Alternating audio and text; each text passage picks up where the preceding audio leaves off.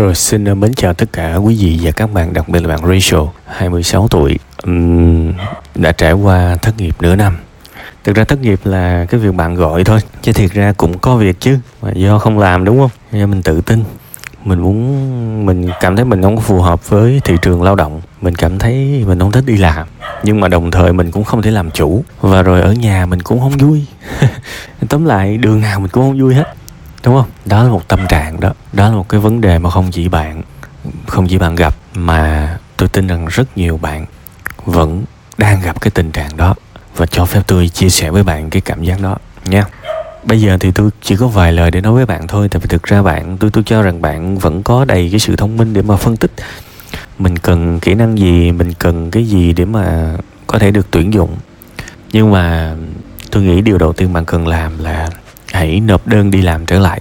Đó là quan điểm của tôi thôi. Cái cái việc mà dạy IELTS á nếu mà bạn uh, dạy TOEIC này nọ đâu đó nếu mà bạn muốn đi theo con đường giảng dạy thì bạn có thể làm. Còn nếu mà mục đích của bạn cuối cùng vẫn là muốn có một công ty muốn có một công ty vào làm ở đó thì hãy cố gắng tìm cho mình một công việc. 26 tuổi mà tự cho mình là già thì mình chỉ là mình đang tiêu cực thôi. 26 tuổi không có già rất trẻ nha. Uh, mắc cười cái là những cái bạn nhỏ nhỏ nhỏ nhỏ lúc nào cũng thích xem mình là người già hết. Các bạn chưa trải qua đâu tới hồi mà tóc các bạn có vài cọng bạc có đầu các bạn mới hớt hơ hớt hải đi đi nhuộm lại cho nó đen. Nên đừng có ham làm người già. Mình là người trẻ thì hãy enjoy cái tuổi trẻ đi các bạn ơi cái thứ thích già làm cái gì. Nên quay trở lại vấn đề ờ, hãy rõ ràng với mình. Mình muốn một công việc ở một nơi công sở hay là mình muốn phát triển việc dạy tiếng anh? Tại vì á, nếu mình đi làm một cái công việc văn phòng thì tiếng anh nó là cái phụ thì tại sao mình lại đi tập trung vào cái phụ không được. Tiếng anh nó chỉ là cái chính nếu mình đi theo cái cái nghề tiếng anh hoặc là những công việc liên quan trực tiếp tới tiếng anh. Ví dụ như dịch thuật ví dụ như uh, làm content mà thuần về research bằng tiếng anh hay là sử dụng tiếng anh luôn. Đó. Thì cái đó mình mới đi học mình mình mới đi làm tiếng anh chứ. Còn bây giờ cái việc này chỉ đang là hoãn binh thôi chỉ đang là tạm thôi tôi rất thông cảm. Nhưng với bản thân tôi thì mình không đi theo cái tiếng anh kiểu như thế này được. Tại vì bạn càng làm cái việc dạy tiếng anh nhiều thì đương nhiên bạn sẽ dạy tiếng anh tốt hơn. Nhưng đồng thời cái sự cái khoảng cách giữa bạn với công ty đó, nó sẽ càng càng xa hơn. Bạn sẽ mất tự tin hơn khi mà đi xin việc đi làm lại. Và cái điều đó là không nên. Ha nên bạn xác định kỹ ở đây tôi không có ý kiến về cái việc mà bạn bắt buộc phải đi làm lại làm công ty hay là làm tiếng anh bạn thích cái nào hơn thì bạn hãy tập trung cái đó hơn. Đó là ý, ý kiến của tôi. Cái thứ hai mà tôi muốn nói với bạn đó là tư duy lại về cái việc mà đi nộp đơn hay là đi phỏng vấn đi. Cái này tôi cũng nói nhiều lần rồi. Chúng ta đừng có lòe người khác. Và chúng ta đừng có viết những cái cv hay là những cái nội dung phỏng vấn hời hợt nữa. Tôi nói thiệt chúng ta hãy biết nghiên cứu về cái công ty mà mình sẽ nộp đơn. Và cái điều cần thiết phải biết là họ coi trọng cái gì họ đánh giá cao cái gì. Mình research được mà các bạn. Mình lên fanpage, mình đi, mình search cái tên công ty đó, mình đọc trang web của công ty đó, mình học thuộc những cái thông tin quan trọng, cái này rất rất rất quan trọng. Để mình biết là rồi rồi mình phải nghiên cứu cái job description của họ. Đó là những cái mà phải bỏ trí tuệ ra, trí óc ra để nghiên cứu. Để mà mình vô một cái là mình ăn hết những cái đứa mà nộp đơn hời hợt.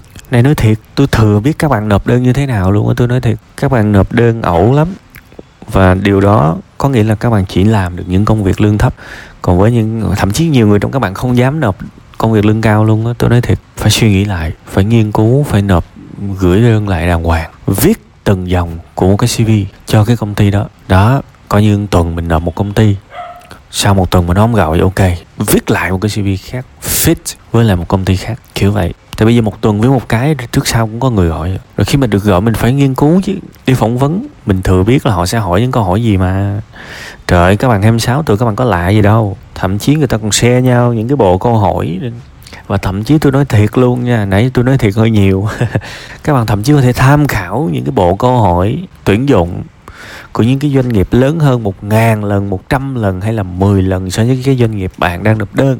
Vừa rồi tôi lướt mạng tôi còn thấy có người share cái bộ câu hỏi phỏng vấn của Shopee, của Lazada được. Có nghĩa là chúng ta muốn thì chúng ta sẽ biết tại sao cái ô search các bạn sử dụng ít vậy? Không được. Các bạn phải muốn một cái sự thành công thật là dữ dội vào.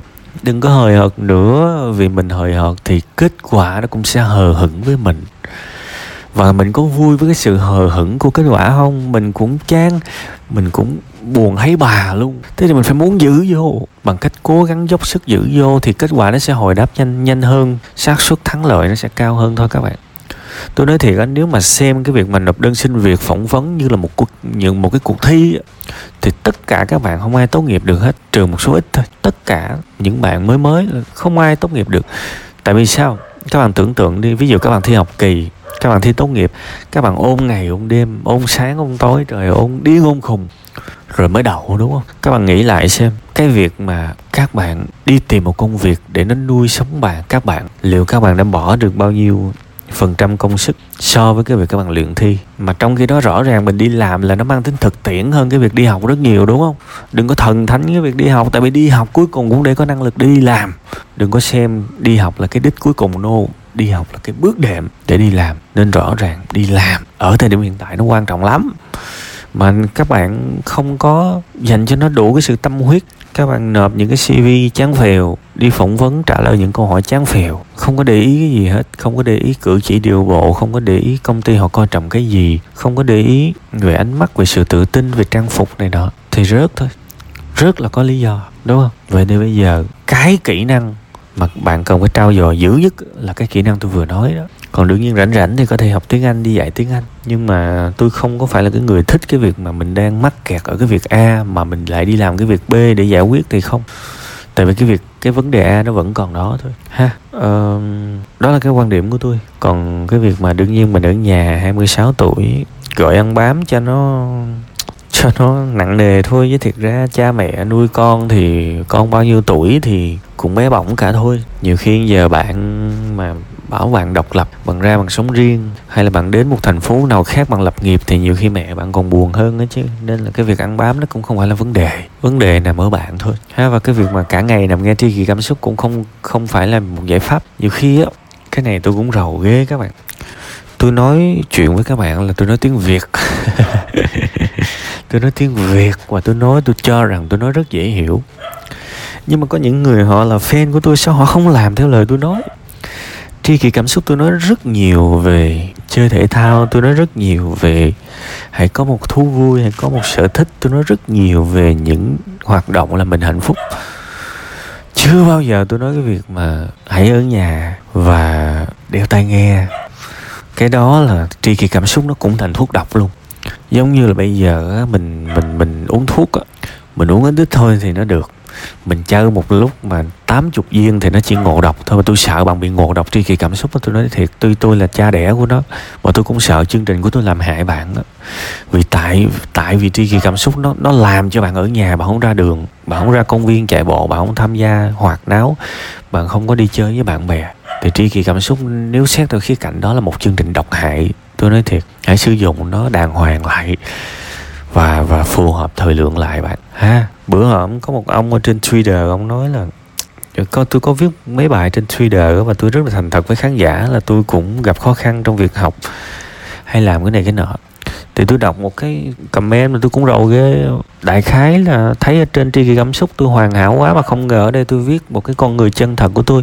Thì ra tôi cũng gặp vấn đề à. Tôi nghe tôi rầu ghê tại vì tôi nào có hoàn hảo ở trên tri kỳ cảm xúc đâu. Rất nhiều chương trình tôi lấy cái thất bại của mình ra tôi nói mà tôi không hiểu người ta nghe bằng cách nào, tôi không hiểu họ nghe cái gì cả. Mà họ luôn gây ấn tượng với tôi bằng cái việc là họ đã cho tôi biết là họ nghe tri kỳ cảm xúc rất lâu rồi. Và thậm chí tôi kể ra có những ngày mà ăn cơm trắng muối mè, bao nhiêu năm nay, nói đi nói lại, không hiểu là thực sự là không hiểu là họ, các bạn nghe sao luôn á. Nhiều khi các bạn nghe một cái nội dung mà tôi không có nói, tôi nghe tôi cũng rầu lắm các bạn, nói thiệt, tôi nghe tôi rầu lắm. Tôi có nói thì các bạn lặp lại tôi cũng vui, coi như nhớ bài. Và tôi không nói, và các bạn nghe, các bạn hiểu ngược lại hết thì rồi các bạn khen tri kỳ cảm xúc rất hay. Thực ra tôi tôi nghe tôi nhột lắm các bạn, tôi không biết không biết là hay cái gì trong khi các bạn đâu có hiểu gì đâu sao mà hay. Đó cũng là cái tâm tư của tôi khi làm tri kỳ cảm xúc á các bạn, nói thiệt rồi có một lần khác có một bạn và tôi cũng không muốn nhắc tên bạn ra tại vì bạn cũng là một thành viên tương đối là gắn kết với tri kỳ cảm xúc mà bạn trích lại một cái câu mà nó ngược hoàn toàn với cái câu tôi nói luôn. Tôi hết hồn luôn các bạn. Tôi hết hồn. Đó là lý do mà nhiều khi tôi làm tri kỳ cảm xúc có tôi không chỉ tri kỳ cảm xúc mà với rất nhiều video, mọi thứ tôi làm mà tôi muốn đặt cái sự dễ hiểu cái sự đơn giản lên hàng đầu là vậy tôi sợ mọi người hiểu sai lắm. Vậy nên nếu bạn thương tri kỳ cảm xúc á, bạn hãy làm theo những gì tôi nói. Còn không là bạn đừng làm theo những gì tôi nói cũng được. Chứ bạn đừng làm theo cái điều mà tôi không mong muốn như vậy. Đừng đeo tai nghe cả ngày. Nó hại lắm các bạn ơi. Nó hại lắm. Thà, nếu bạn muốn đeo tai nghe nghe tri kỳ cảm xúc, hãy đeo tai nghe ra ngoài công viên chạy bộ đi cái đó tôi chịu. Tôi chưa bao giờ kêu ai mà ngồi ở nhà ru rú cả ngày để nghe tri kỳ cảm xúc cả. Tôi chỉ nói là một là nghe ngủ hay là nghe chạy bộ. Đồng ý không? Rồi có người lái ô tô, lái xe khách nghe, mở lên nghe đỡ buồn thì được. Chứ mà tuyệt đối ở trong nhà mà nghe cả ngày thì làm ơn. Tôi chắp tay, tôi quỳ lại các bạn đừng nghe chương trình theo cách đó nhé và đương nhiên, các bạn nghe nhiều thì tôi được nhiều view nhiều view thì nó reach nhiều hơn, thì nó lợi tôi, chứ tại sao tôi lại kêu các bạn đừng nghe như vậy? Vì tôi quan tâm đến các bạn, chứ tôi không quan tâm tới cái view của tôi. Mà thực ra, web 5 ngày tới bây giờ mà còn view viết cái gì nữa? Bỏ facebook lên twitter chơi mà còn view viết cái gì nữa? Ha, hy vọng là bạn hiểu được ý tôi. Tập trung và phấn đấu cho những thứ mình cần làm, cần thiết. Và tôi mong là sẽ có thật nhiều điều tốt đẹp xảy đến với cuộc sống của bạn, nha.